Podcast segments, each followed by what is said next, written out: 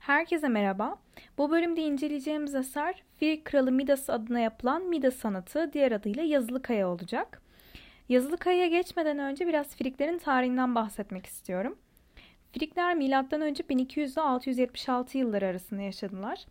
Frikyalılar M.Ö. 12. yüzyılda Ege göçleriyle Anadolu'ya geldiler ve Sakarya Nehri çevresine yerleştiler.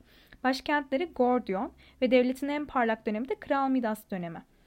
Frikyalılar kuzeyden gelen Kimerlerin saldırılarıyla M.Ö. 676'da yıkıldılar. Frikya'da tüm hayat tarıma dayanmaktaydı. Bu nedenle hukuk kuralları da tarımı korumaya yönelikti. Örneğin saban kırmanın, öküzü öldürmenin cezası ölümdü. Ayrıca çok tanrılı bir inanış hakimdi Frikya'da. Yaşam biçimlerinin bir sonucu olarak en önemli tanrıları bereket tanrıçası Kibele'ydi. Yapılan kazılarda Friklerin mezarlarında pek çok değerli eşyaya rastlanmış. Bu durum Friklerin ahiret inançlarının olduğunu da kanıtlıyor. Frikler kaya mimarisi alanında çok önemli eserler vermişler. Özellikle bizim de birazdan inceleyeceğimiz Kral Midas anıtı günümüze kadar gelmiş sınırlı eserlerden. Son bir not. Herodot Frikleri Anadolu'nun en zengin halkı olarak göstermiş. Şimdi önce Kral Midas efsanesinden bahsetmem gerek Kral Midas anıtına gelmeden. Efsaneye göre Midas Anadolu'daki Frikya medeniyetinin zenginliğiyle ünlü ancak zenginliğiyle yetinmeyip daha fazlasını isteyen kralıydı. Bir gün kral meşhur gül bahçesinde dolaşırken sarhoş bir satirle karşılaşıyor.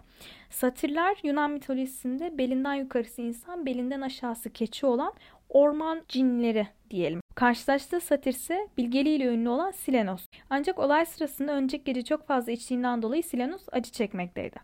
Midas kafasını toparlaması konusunda ona yardımcı oldu ve bir tas yemek verdi. Ardından Silenos'u Yunan şarap ve eğlence tanrısı Dionysos'a geri teslim etti. Dionysos ve satirlerin zaten isminin yan yana geçmemesi mümkün değil. Olayların bu arada çok fazla alternatif anlatılışı var. Ben şu an size ilklerinden birini okudum. Bizim çoğumuzun daha çok duyduğu Kral Midas'ın daha fazla zengin olmak için tanrılara sürekli yalvarıp yakardı. Ve en sonunda da tanrıların bu isteğini kabul edip ama bir de karşılığında da onu eşek kulaklı yaptıkları hikayesiydi. Ben daha çok Anadolu hikayeleri üzerine bir araştırma yaptım. Başka bir anlatışa göre Midas Yunan tanrısı Apollo ile satir tanrısı Pan'ın hangimiz daha iyi müzik yapıyor tartışmasında bir jüri gibi rol oynuyor. Midas'a da soruyorlar hangimiz daha iyi müzik yapıyor diye. Ve Apollo çok daha güçlü bir tanrı ve bir ünvanı da müzik tanrısı. Yani mantıken akıllıca bir seçim yapacaksa Midas'ın Apollo'yu seçmesi gerekir değil mi? Ama Midas gidip Pan'ı seçiyor. Ve Apollo buna sinirlenip Midas'ın kulaklarını eşek kulaklarına çeviriyor. Kulaklarından utanan kral sarayında saklanmak ve sürekli türban veya firik şapkası takmak zorunda kalıyor. Berberi bayağı kabadayılıkla tehdit ettikten ve sırrı kimseye açıklamamaya yemin ettirdikten sonra Midas sırrının güvende olduğunu düşünüyor. Ama yani ne güvendesi. Berber birine söylemek için neredeyse patlayacakken nehir kıyısında bir çukur kazıyor ve oraya Midas'ın kulakları eşek kulakları diye fısıldıyor. Tam o noktadan bir avuç kamış yetişiyor ve ne zaman rüzgar esse kamışlar yumuşak bir sesle Midas'ın kulakları eşek kulakları diye sürekli berberin söylediğini tekrar ediyorlar. Kral onun bu çirkinliği artık herkes tarafından bilindiği için dayanamıyor ve hem kendini hem de berberi öldürüyor. Şimdi Kral Midas sanatına geçersem.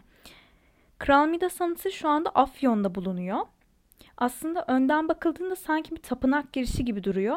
Yani şu an 2022'de yaşayan ve sanatla ilgilenen insanlar için ilk bakıldığında öyle çok hani görkemli, ne bileyim gördüğüm en güzel ilk 10 eser arasında falan denecek bir eser değil tabii ki ama o dönemin insanları için bu şekilde bir motifin taşa oyulması ve oldukça da uzun bir taşa gerçekten kusursuz bir şekilde yoğuntulması aslında bu eseri özel kılıyor. Ben şu an Anıtın 3-4 farklı açıdan fotoğraflarına bakıyorum. Çok aslında ince bir taşın ön bölümüne kazınmış. Asıl önemli olan ön tarafına dönersem de aşağısında böyle kapı gibi bir bölüm var ama içerisi herhangi bir yere açılmıyor. Sanki böyle Pantheon'un tepesi gibi yukarısı da bir başka süslemeyle birleştirilmiş.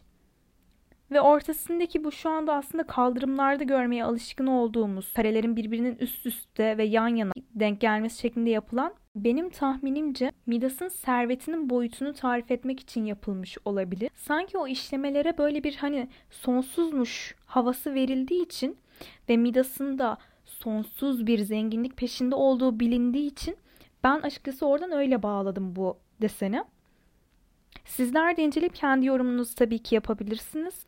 Her bölümde yeniden bunun altını çiziyorum. Yani çünkü sadece tarif edilerek ne kadar gözünüzün önünde canlanıyor bilemiyorum. Bu eserlerin her birini sizin de görmenizi tercih ederim. Bugünlük bu kadardı. Dinlediğiniz için teşekkürler.